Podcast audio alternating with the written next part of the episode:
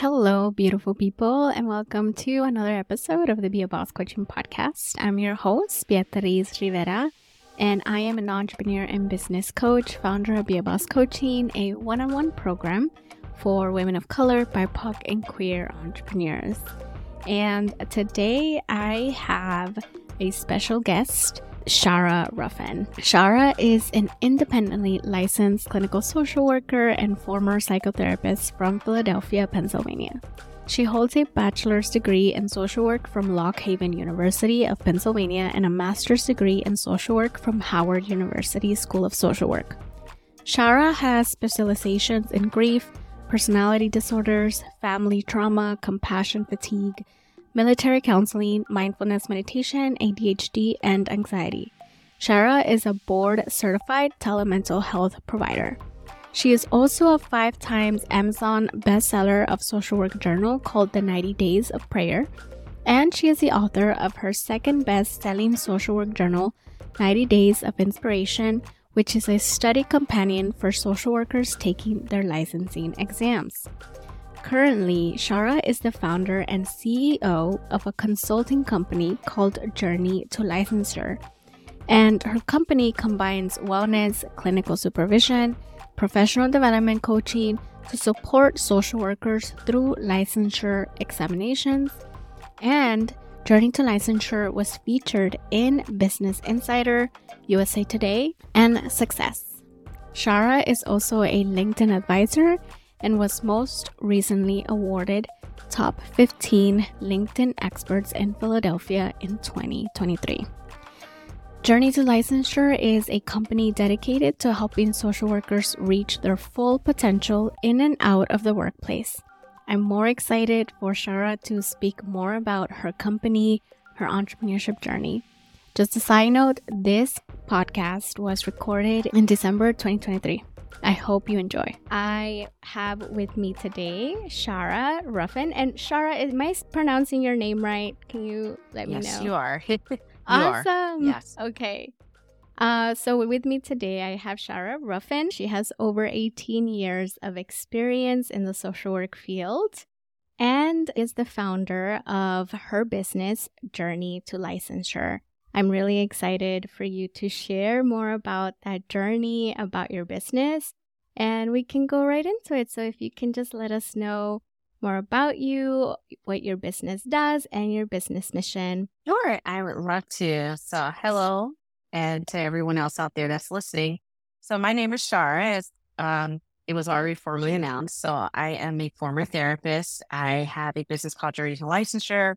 Um, that's been a thriving coaching business for social workers for about three years. It'll be three years in January.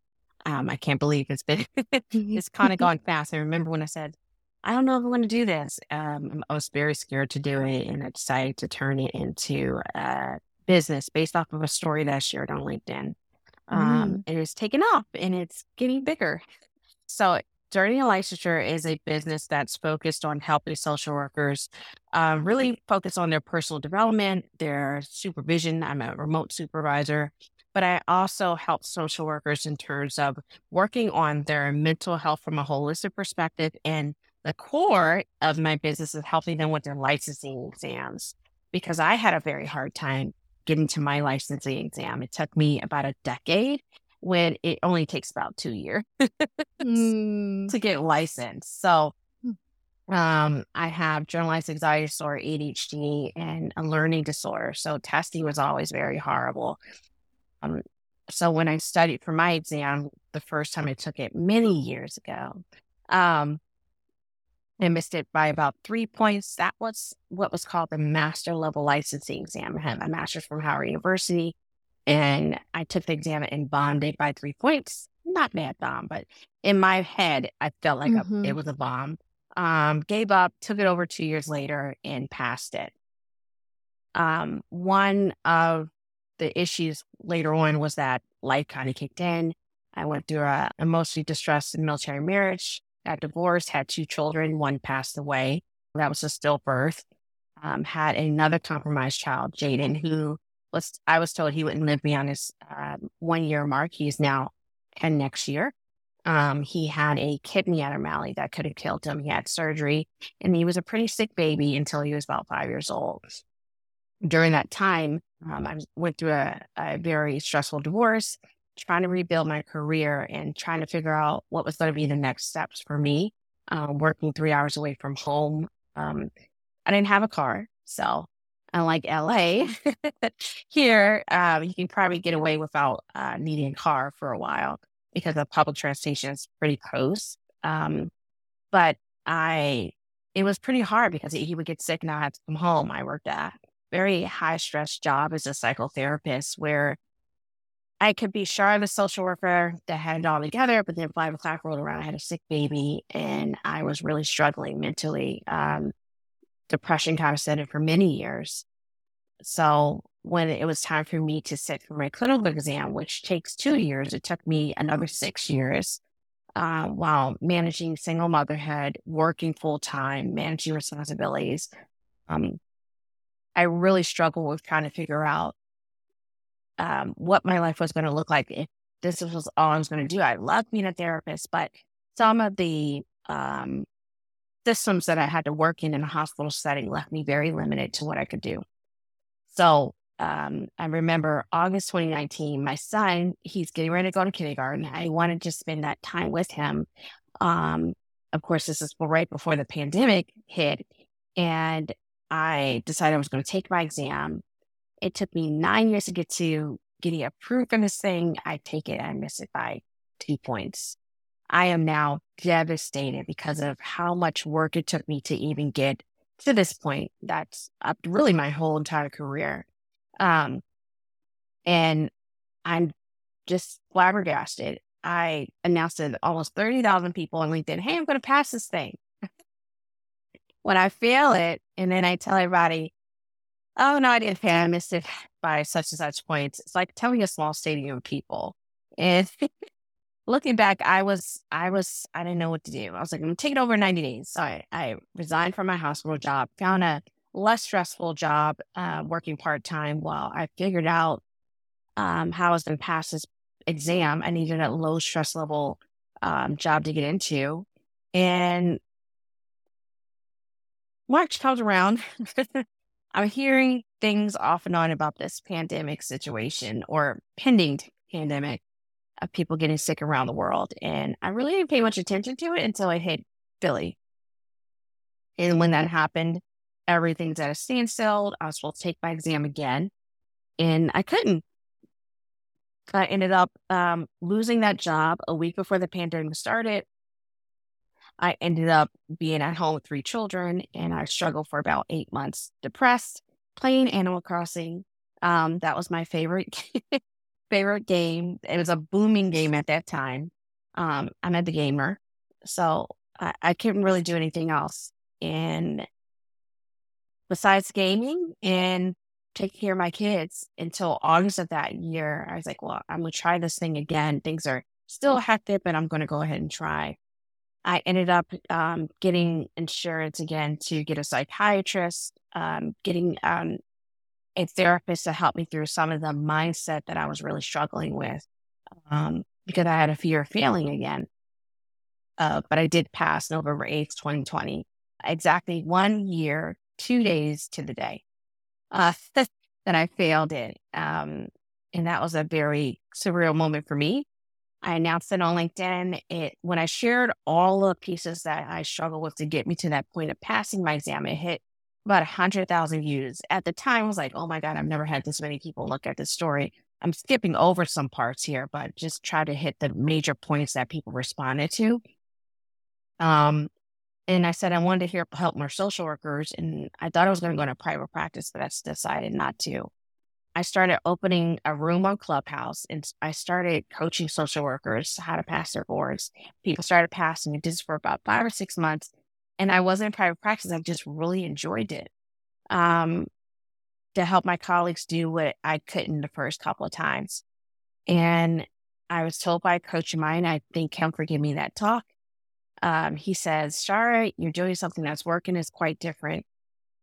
I think you should turn this into a business. And the numbers he was talking about in terms of turning it into a business, like, no, my, my colleagues can't afford this or whatever. And he, he, the best advice he gave me was, this is more about you and how you value yourself than it is about the people that you're serving. Um, that conversation in 30 days, I made my first $10,000 in one month. Mm-hmm. Um, mm-hmm. that was exactly one month from talking to my publisher, Eric Reed, um, and me believing in myself. Six months later, I garnished 108 um, K in six months. Um, and then I ended up in Business Insider. and then from there, things kind of skyrocketed in terms of my brand awareness, working with LinkedIn, being called now the top voice in social work on LinkedIn. I have a billion users on the platform. I got that accolade this year, which was, I didn't expect it. Um, but I have worked pretty hard to get myself to this point.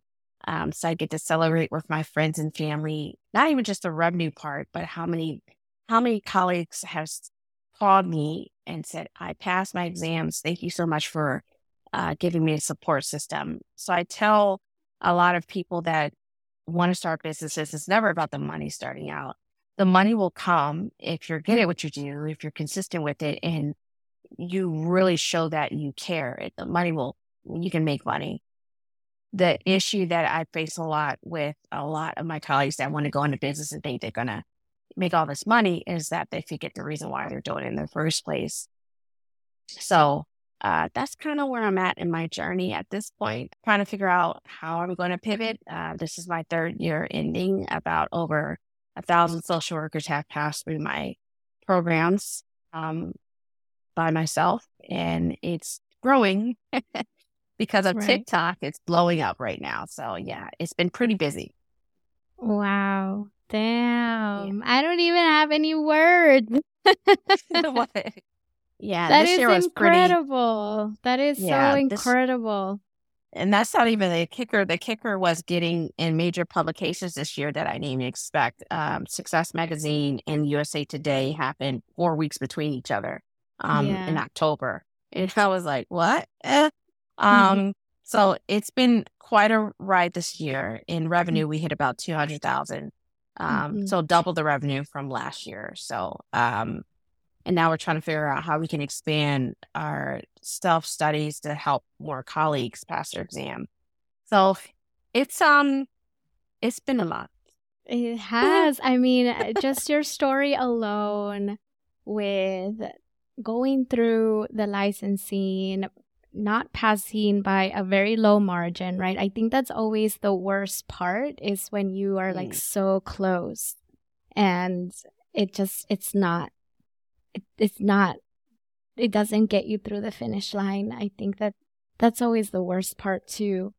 Um, but I, I find it so inspiring that you you use your experience to build a business, to have built a business um, from from that experience, and now wanting to to give that back and and provide the confidence and and getting the idea of helping other colleagues to go for this exam and give them the inspiration because it's not just coaching right? Like i know that you do Mm-mm. coaching with your with your mentees and people who go through this program with you but it's you are the role model. Like you are a prime example of what's possible. Um and so that is truly incredible. I i wanted to ask you how did you come up with this idea of blending coaching with also having this end goal of licensing and and you went through that so you know like I, I think when it comes to business overall we sometimes get so stuck in trying to come up with ideas for business and mm-hmm. what can mm-hmm. we do and yours just came so naturally like just felt like it just it like did. was there yeah yeah i didn't I, I when i think about the last three years and when i decided i was going to start this thing i never when I say never, I never would have thought that this is what I would be doing. I thought I was going to be doing private practice. The interesting thing is that um, I've been told in my in my niche and exam world, um, there are tutors, which are tutors are great. There are self study programs, which are great too.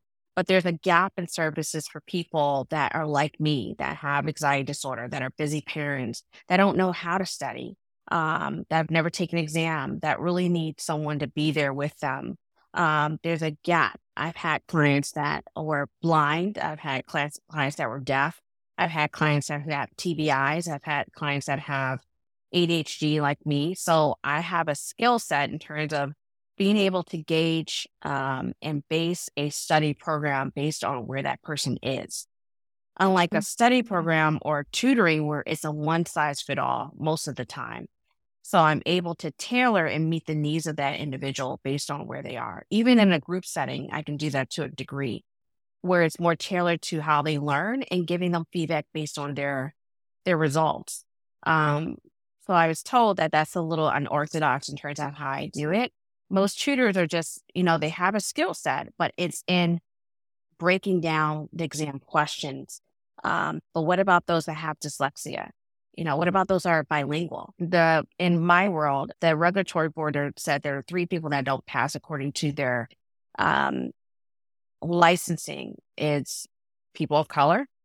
Uh, of course, we know systemically there are barriers there when it comes to standardized testing educationally bilingual, people that are, don't speak English as their first language, and also people that are older test takers. So um, then when that test, that study came out uh, last August, it was a 10 year study, which I was a part of because I was testing um, during that time four times. Um, there are a lot of people who I can think of that I've been able to tailor their studies and give them support when they feel like giving up we had one client that she had taken the exam 11. When I met her, she was at number 10. yeah. I mean, the, the licensing clinical exam, I, I remember when I first took it, and this was uh, maybe, this was like six years ago when I, after I finished uh, my, my degree, right? And I remember one of the first things that they said about the test was that it's not about learning the right answer, it's about knowing how to take the test. Okay. And immediately that was like, oh, okay. So I could it's not really about memorization.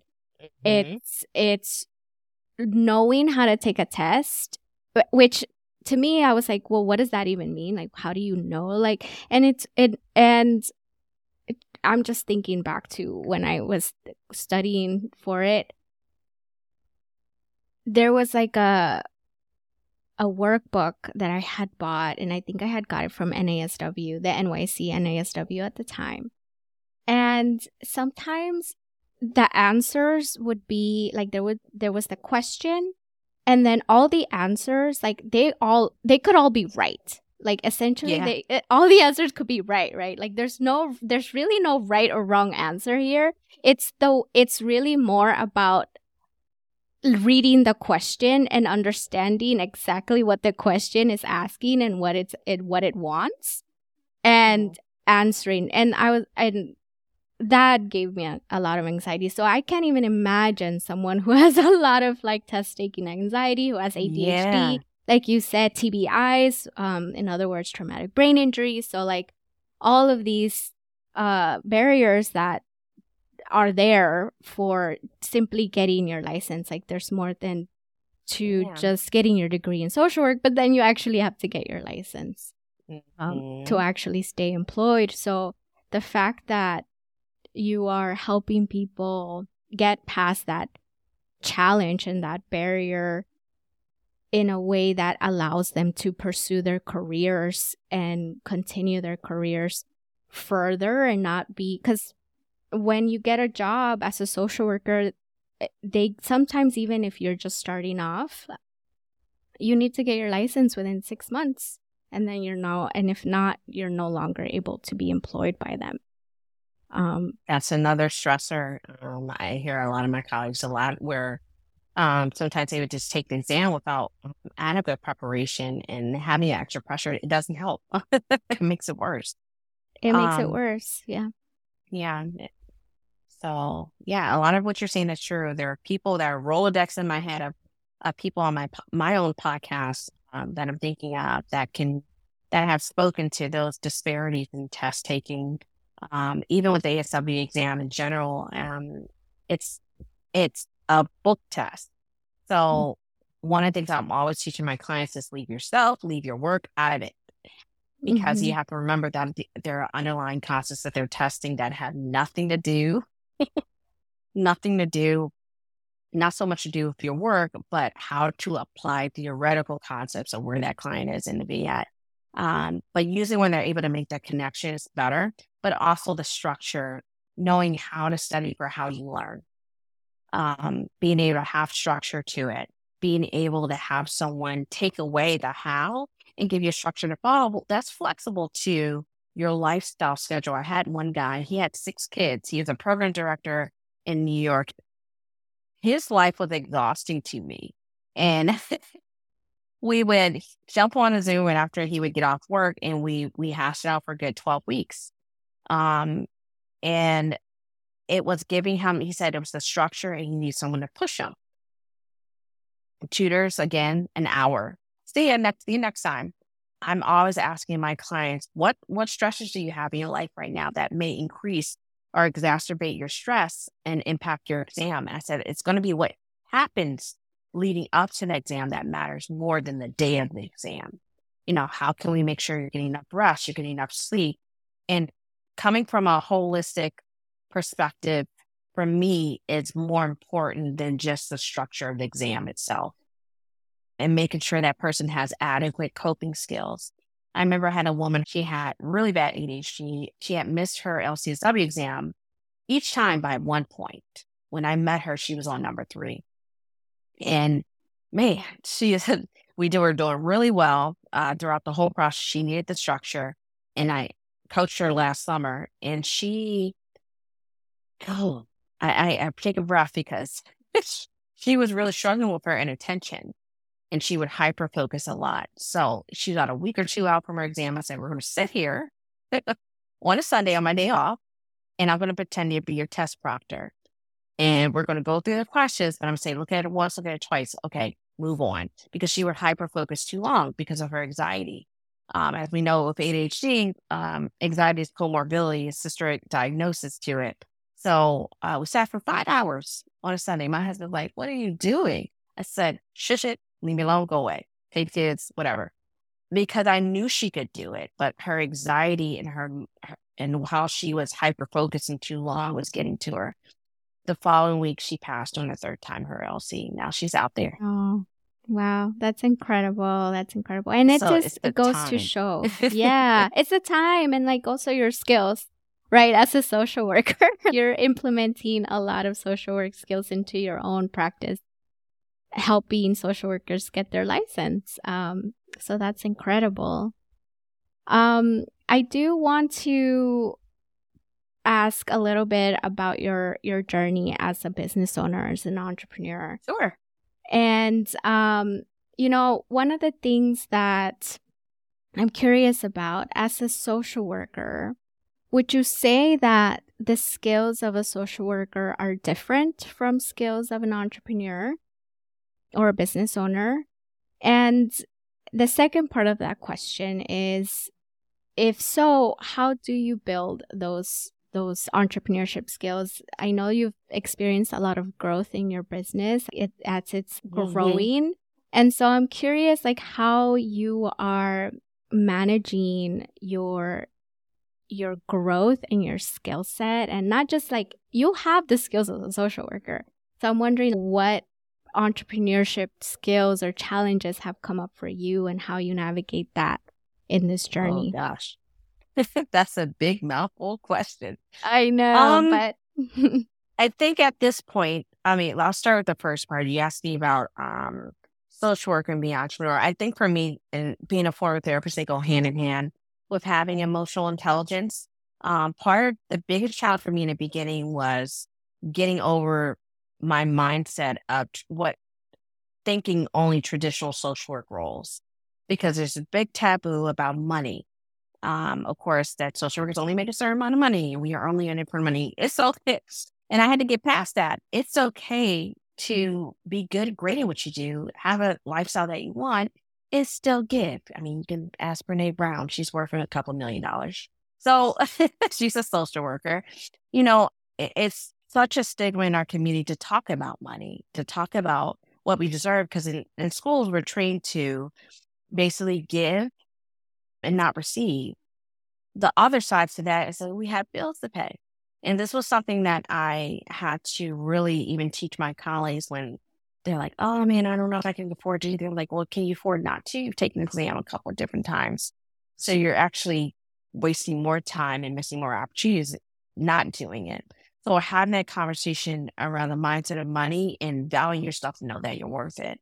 That was a conversation I had to have with myself when I first started. Because I used to charge, believe it or not, $25 for what I did in the beginning. Um, and then after six months, I had him social proof. Um, Eric Reed, I always talk about him. um, he was my he was my rock for a minute, and he was my first coach and my publisher. He said, "I really need you to really increase your prices because what you do is is unique from just exam coaching alone. And combining your experience of being a therapist, you have a unique skill set um, that is different than someone that's just a tutor." And it took me some time to get there of building up the confidence to charge. And that's something in social work, even going into entrepreneurship, is a mindset shift that has to be made um, to know that the skill that, that you have is worth someone paying for, that your skill set will help them get to their goal faster than if they were to do something else that may not work for them. And being able to know that you're not for everybody. I'm not for everybody. Some people don't need my services. I've had that happen. But being confident that sometimes you get lucky enough to get a few people that will come back. I've had that happen too. It's like, oh, sure, I learned my lesson. No, I want to do some more. Um, knowing that, you know, you're worth it that would be my first advice to any social worker that wants to go into entrepreneurship. Know that it's okay to want the things that you want, that you deserve more. Because whenever I, I was in the social work wealth conference, step, I don't know if you heard about the first social work welfare, not welfare, social, social work wealth conference uh, that was done a couple weeks back. Um, uh, Oprah's um, other half, Stedman, I didn't know he was a social worker, had headlined that virtual conference, and I was one of the masterclass speakers, um, talking about journey to licensure and building a six figure business that's growing from a story. And when, a lot of the social questions were asking me, well, how do you do that?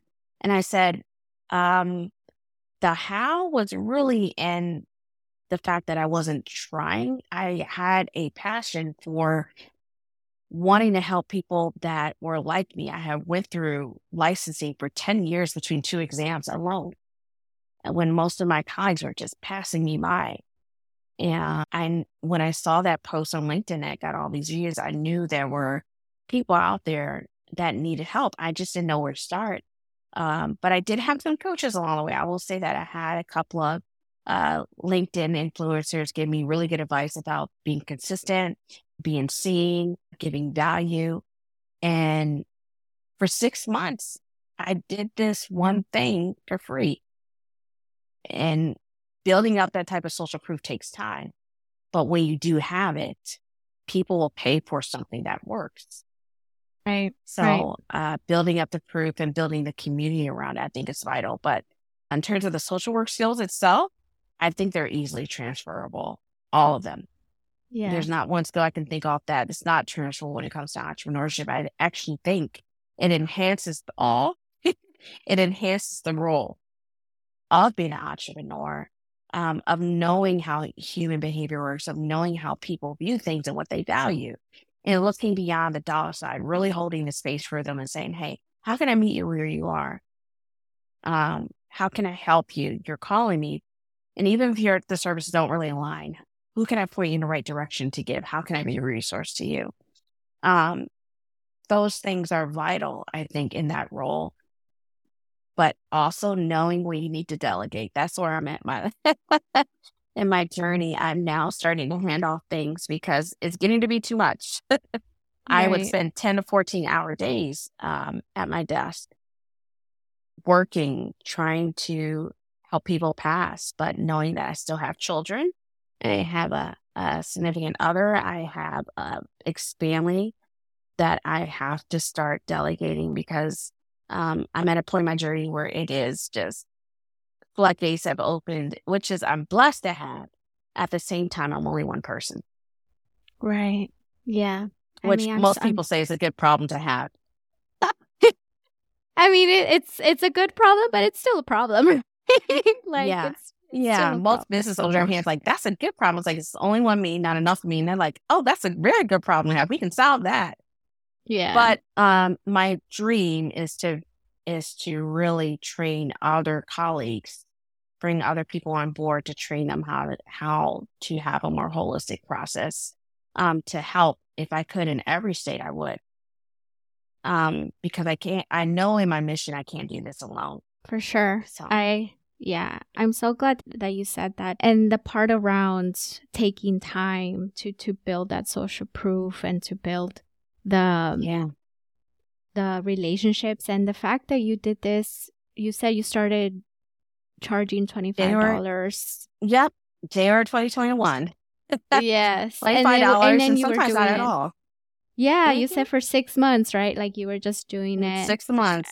Mm-hmm. yeah and i think that that's um that's something that we hear but it's sometimes hard to accept right because it feels like especially when we're in that mindset of trying to grow things and trying to like see things grow as fast as possible maybe not as fast as possible but see some sort of of growth or tangible change in what we're trying to do as business owners mm-hmm. and um and having that patience to really and it may not even be six months. Sometimes it takes longer. Sometimes it takes yeah. a year. Like sometimes it takes two years. I uh, even myself i started coaching back in 2022 21 i don't even remember because it feels like a long time ago. And the growth is just now starting to take off. Like that growth is just starting to move. But in the beginning sometimes it's you know it's hard and it's hard to see all the work that you put in and and then um sometimes not see the way it changes your your business or grows your business but i'm glad that you said that like even it when takes- you are yeah and even when you do have clients you still have to do, build that trust you know it's not just mm-hmm. about getting the clients you have to build the trust with them so that they can essentially be ambassadors of of you and your business. Um, so I'm glad that you said yeah, that. the best and the best. Um, and I've had no paid, no paid ads, and never. yeah.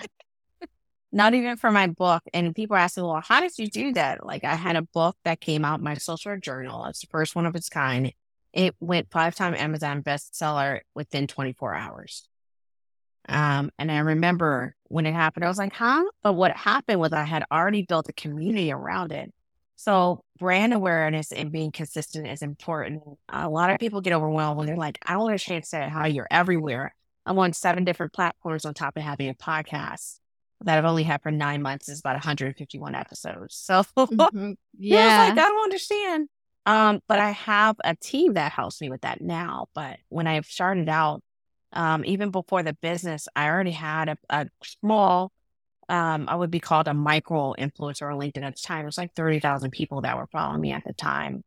And that simply came from engaging with others' content. LinkedIn has changed over time, but to grow on that platform, engaging with others' content and being active is really a commitment.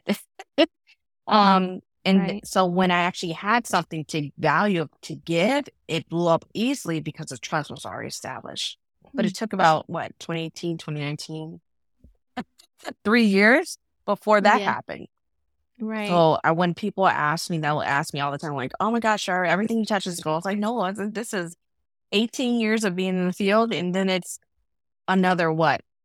I've been on social media, um, starting to share really in 2018 on yeah. LinkedIn, and when I actually had a business, then it, it kind of like I needed to shift gears a little bit, but it took a while.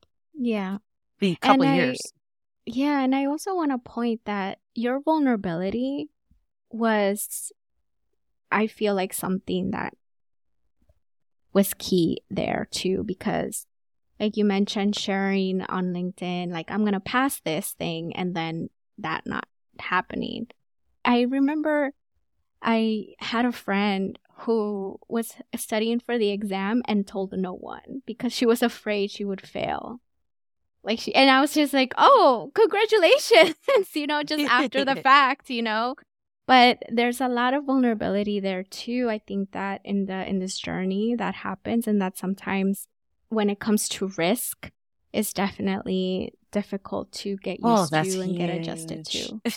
Yes. It is. And I want to go into that. Like, what are what are some um, risks that you've seen in your business, and and then if we can go into what are some failures. So I know that in business, you know, we love to share, especially on social media, we love to share our wins, right? Like, oh, this happened, and this is I've done. you know, I've I'm shared both. this. Yes, Yeah. and I think that that's what creates a lot of authenticity, and so Mm-hmm. um, and trust, right? Like trust from that this is vulner- this is vulnerable and this is who you are. Yeah. Have you experienced a particular failure in your business, and and like what came of it? Um, really, you know, I'm human, so not every person that you sign up for coaching is going to be satisfied. Some people you've learned to kind of having to set boundaries with. Um, it's hard when someone you put your all to somebody and then they don't parent, right? Uh, or they don't hit a specific goal. Um, and trying to really look at, well, what did I do wrong? How can I help this person? And I know with my clients, I stay with them until they pass um, their exams, um, especially if they really struggled or had a lot of life issues. Say, hey, you've already invested one, you're not investing again, we're done. You, whatever we need to do, you're just going to stay with me. And I've made that commitment. Usually, when I get new clients come on, I'll say, I'll let them know, hey, from the gate, that this is an investment and we're going to make good investment, as in, if anything happens, you will not have to pay. That's it. I actually had a client like that. Uh, she's actually on my podcast. She got uh, had a unexpected complicated pregnancy in the middle of her studying for her LCSW exam. She was really sick, like dangerously sick, and she had been in my group, my study group on Clubhouse for ooh, I want to say a year or so, and she finally got the guts to come up and do coaching with me. Everything's going well, and then she gets sick, and she ends up saying, I'm going to take the exam anyway. When we were done coaching, I was like, I don't know. And she had the baby. Two days later, she takes the exam and she fails in double digits. It's like, okay. And then that March, um, this was this year, she says, Hey, Shari, I see you got a group program coming up. I really want to be a part of it, but I don't have the money. I said, That's fine. I told her, Come on in. Um, and she came in and she passed her LCSW exam. Um, sometimes, at least for me, I never want to leave somebody without, and I'm a little bit of, I've been, I have a type A personality. So there's this perfectionist piece. Like I don't want ever want to let anybody else down, but you're also remembering that you're human. Not everybody's going to be satisfied with everything you do. I've had instances like that. Um, and I've had to deal with it. But Yeah. knowing that that comes with the the good and bad sides of business. Um, and also knowing that if you do do very well, trademark your name. That's good. Yes, That's please say That's that it. That- again.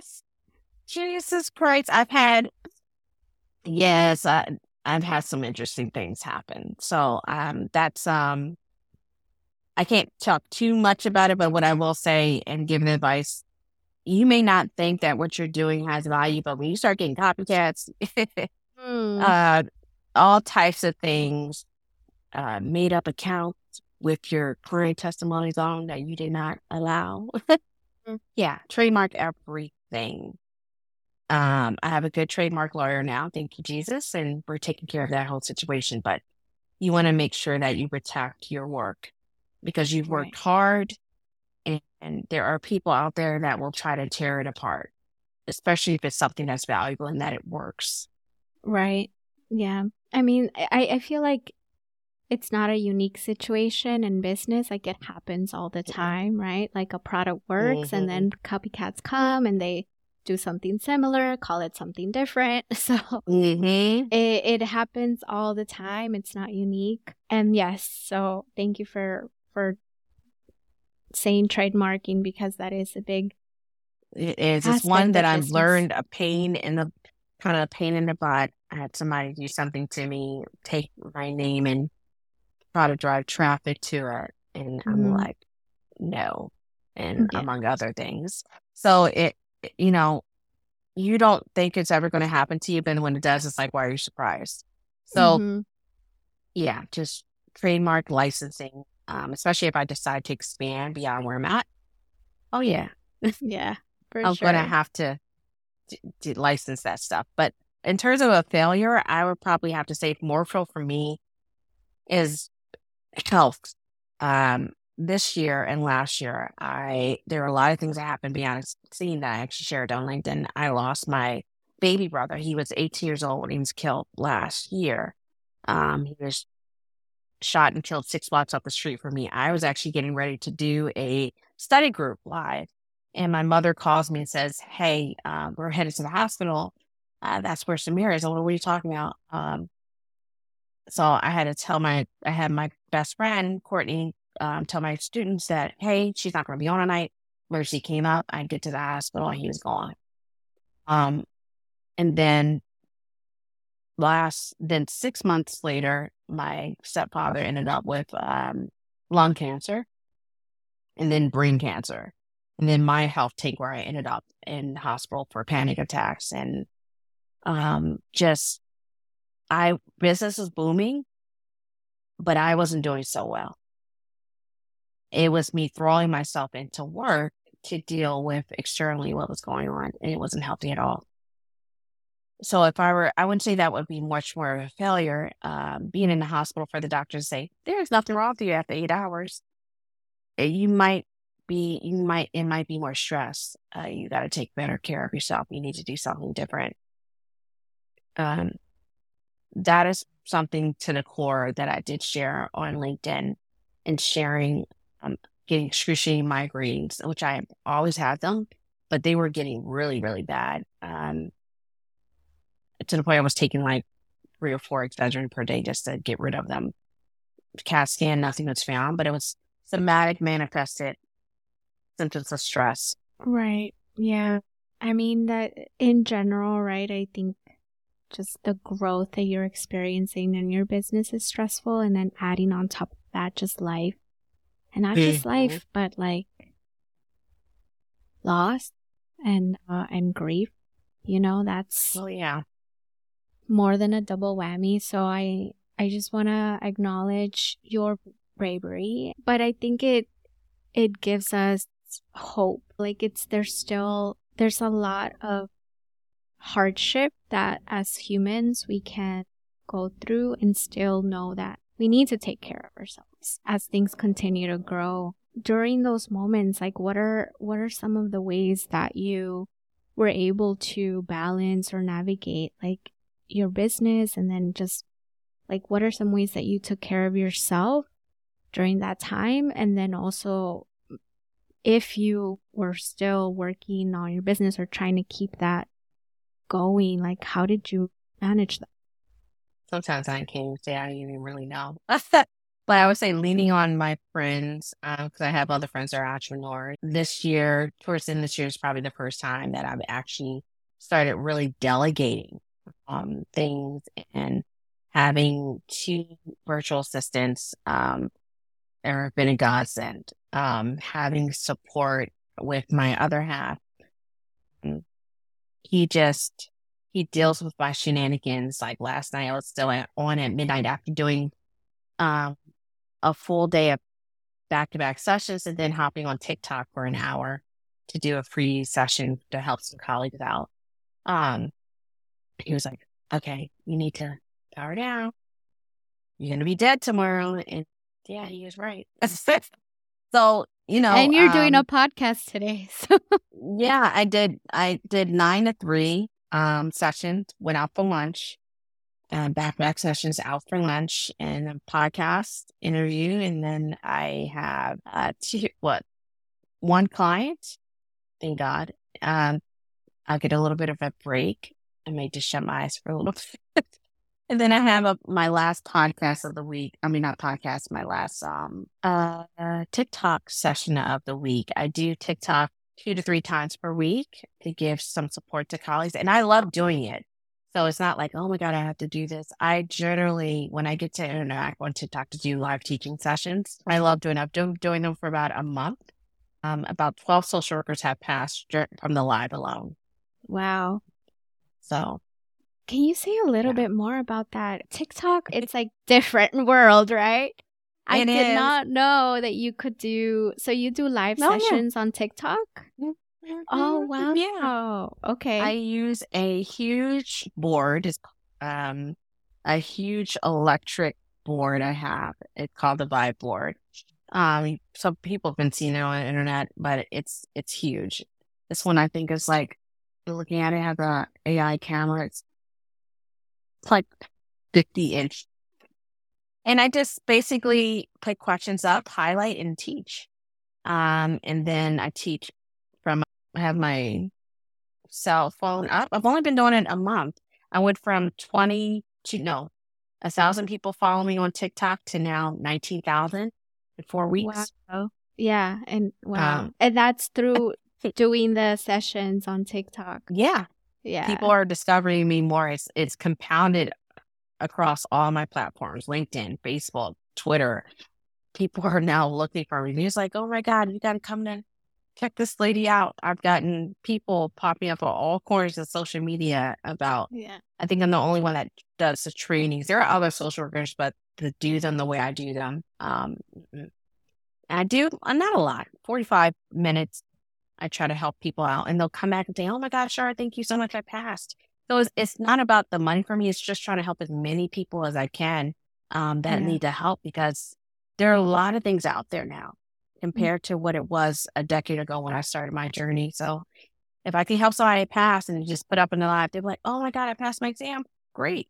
Then yeah. I did something good today. yeah.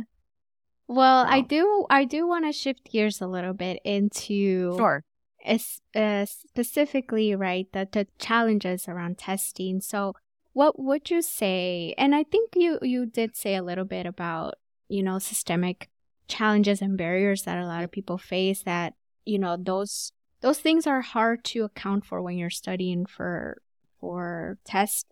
But um, are there any other specific challenges that you see when taking the licensing exam that are um,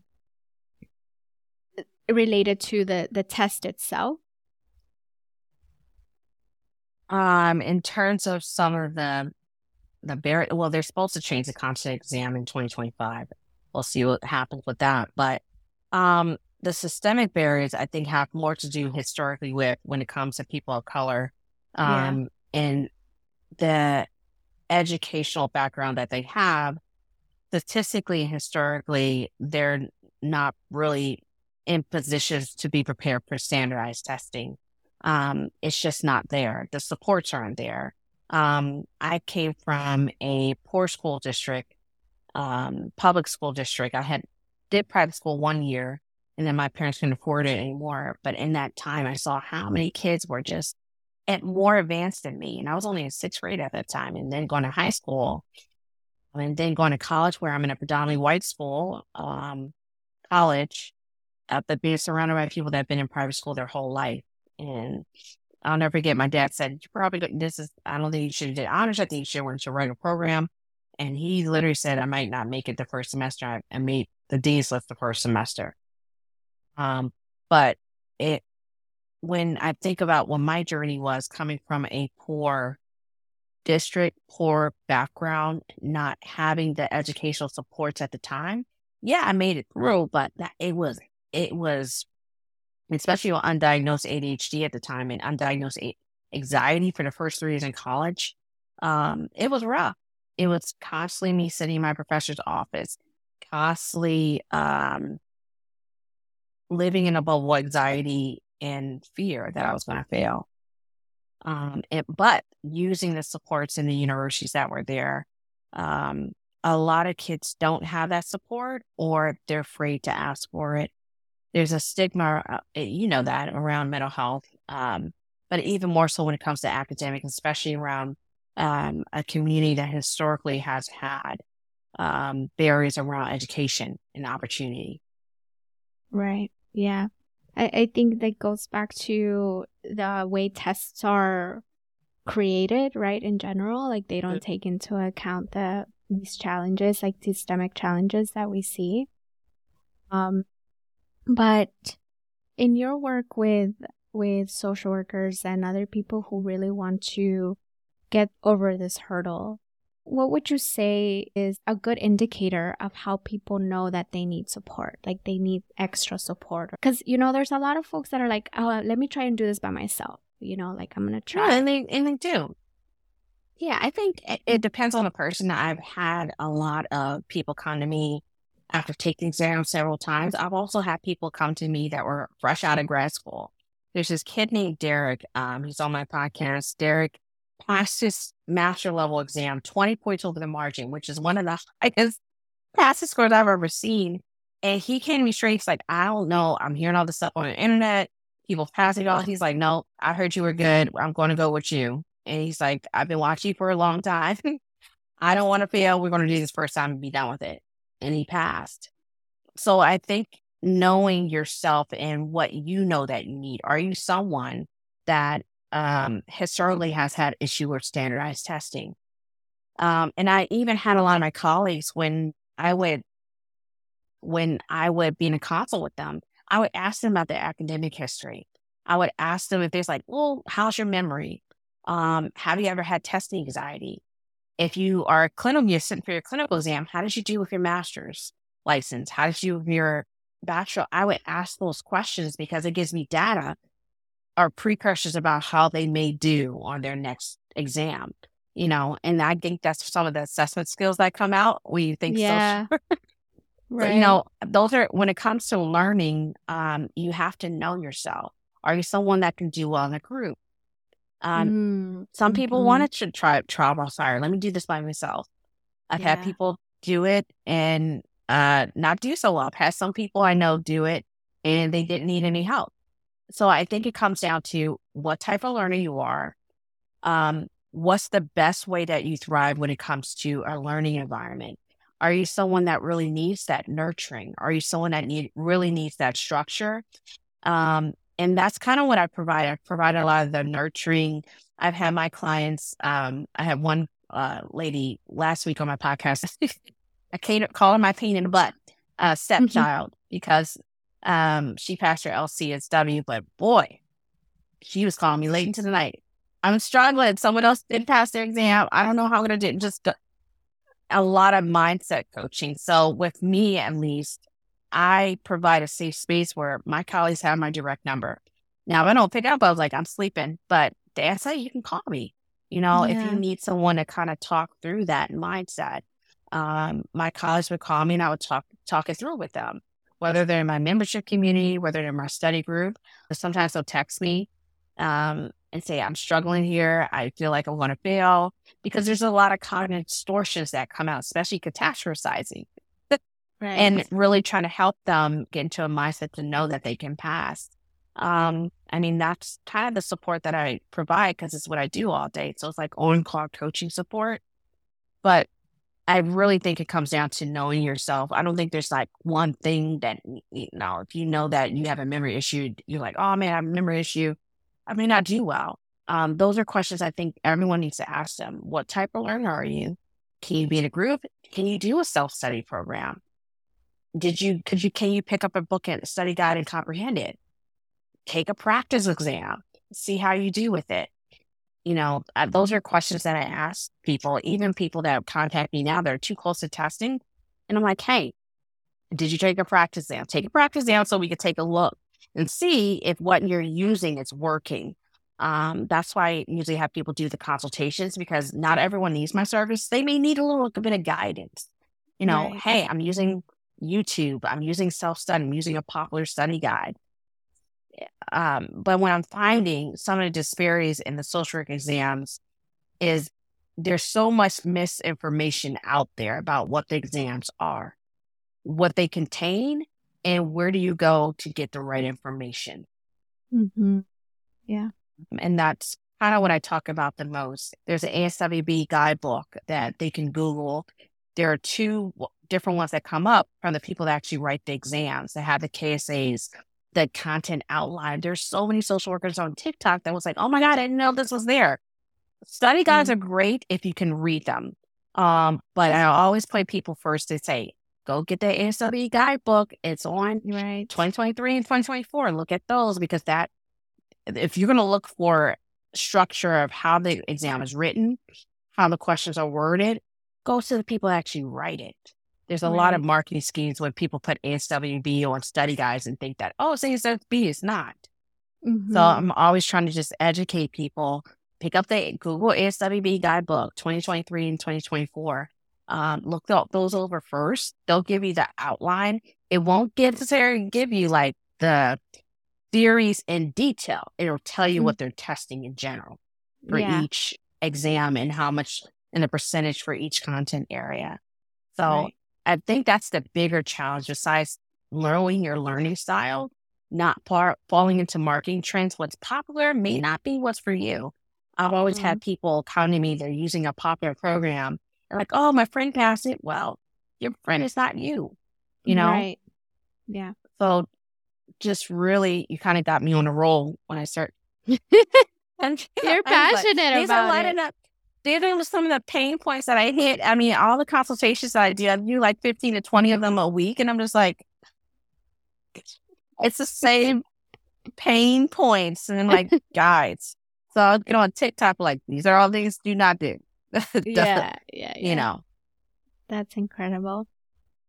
Well, thank you so much for sharing. Like that was a lot for us to like really learn from you and to other social workers out there who are in that stage of wanting to pass their exams. Like you have a resource here, so please make sure you contact Shara. So Shara, before we wrap up, I'd like to just get your information like where can people find you? How can people get in touch with you and stay mm. connected to you? And I will share this information in the show notes, but just so that if people are eager and they can rush to you, oh, where yes, can people can. find you? Feel free. Um, wherever social media platform you live. So you can find me on YouTube, you can find me on Twitter, you can find me on Instagram. Facebook, I have a personal and business account. Um, TikTok is a business account. LinkedIn, I have a personal and company page. Yeah, I have seven different, and also I have a podcast. Journey Licensure, my company has a podcast that you can listen to as well. I've also had people pass from the podcast alone. So, uh, tell people to kind of check those out just to even stay inspired. There's so many inspiring stories of incredible social workers who not only have used my services, but their stories and how they persevered is gold because those are stories you don't hear. You may have hear, hey, so I passed. Well, what was your journey? And that's what that podcast really provides. Yeah, I, I think it's always so helpful to just hear other people's like even not everyone's journey is the same, right? But I just think it always uh it gives us inspiration to continue even when you do fail, even when you have to do it again, mm-hmm. you know. Um, and it's not easy. I think we tend to beat ourselves up when we we don't pass or when we don't do the necessary thing that we need to do to get our career moving and going forward. So I want to oh, thank yeah. you. No problem. Thanks for having me on. Yes, I I had so much fun learning about you, learning more about you. It's really interesting how we got connected just because I honestly like got an email from your I think your podcast manager. Mm-hmm. And I was like, "Who is this?" they find me. I was so I was like was, but it was really interesting um just to get that email and to be like, "Oh, this is awesome." Like and to get to know more about you and and your journey and your story.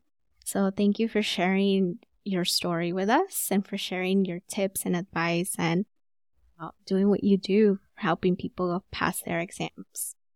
Um, oh, is there anything so that you'd like to share before we, we wrap up?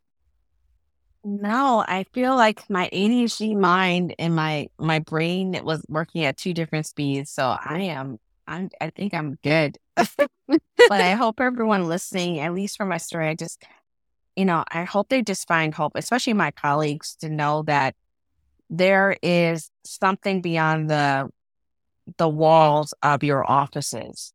Um, and what I mean by that is I remember knowing that beyond the paperwork, um, I being tired and exhausted, there's something else beyond these the walls of the hospital I worked at. I was like, I don't know what it is, but if you have a you have a gift and a knack beyond and it's nothing wrong with serving the clients that you do, but think bigger than just traditional social work. Nothing wrong with traditional social work. Love it to death. I'm just not in it no more. yeah, thank I, you. I have I have hung it up, um, but it's you know now it's like I'm giving my wisdom to all my colleagues that's still out there, but uh, I want my colleagues to be able to have the choice to choose, and what I mean by that is I'm not at, at a point in my journey where I turn down six figure jobs because I don't want them. Because I'm like, oh, I make this on my own. I don't, you know, I, I'm good. Yeah. And not at, not all my colleagues have that choice. I want them to have that choice. Um, to be able to be for them to be well positioned, no matter where their what their gift is, no matter what level social worker they're in, micro, meso, or macro, to be able to be armed with the gifts and be able to, if I want to walk away from this, and turn my dreams into something else no no, that they can yeah. Yeah. So true. I i think i might come to you later. Get my I have my LMSW. It's in New York, and I let it lapse. It's practically not active. Um, God, and you're that's in okay. California, so yeah. so Jesus. like, if I wanted to get, is a whole nother. I'm gonna have to ethics, talk to you about that. ethics exam, ethics and law exam. Right. And that that's a challenge in itself. That's a barrier for me, to be honest. But I don't need my license to start my business, but I have my coaching skills and my social work degree and experience. And as a business owner, that's my passion. I love business and to pursue your passion through business and make an impact. So I Yes, but don't just make an impact, boo. Go get that Louis Vuitton back. You know? I get hey, I'm not going to that store. I did it. That's what I'm saying. Uh, I might need to come to you to get my license so I can be like, I, I'm also I'm about to go in back in there. Okay. Yeah. Oh, you're okay. Yeah, girl. I'm about to. I said I'm, I'm about to go get my second bag next month. Ooh. No problems. Celebrate. I bought one for my birthday. Yes. I, this yeah. This year was like really good thank God I walked through this year unscathed. And I mean, I'm going to celebrate with my family at a little Christmas dinner we're having, celebrating, yes, Christmas, but all of my accomplishments I have had, along with my brother. He is finishing up his first semester at Columbia University. He is the 1st mm-hmm. first person in my family that he'll graduate with an Ivy League degree. Well, congrats. Which is a big him. deal. So it's a big deal. I am very excited to celebrate him, celebrate me, yeah, and have some good wine and stuff. I'm excited. Yeah. Awesome. Well, thank you so much, Shar. This has been an incredible talk and a pleasure to get to know you. So I hope that we can continue to get to know each other more. And uh, if you ever want to come back to Be a Boss Coach podcast, I'd love to have you come back um, and share more of how your story has grown and, and your business as well. Thank you for listening to the Be a Boss Coaching podcast. Remember to come on over to the beabosscoaching.com and book your free discovery call where you can learn more about coaching with me, what it takes to start a business and grow the skills while growing your business at the same time. I'm excited to learn more from you. Remember to sign up to our newsletter and come back every Monday and Friday for new episodes.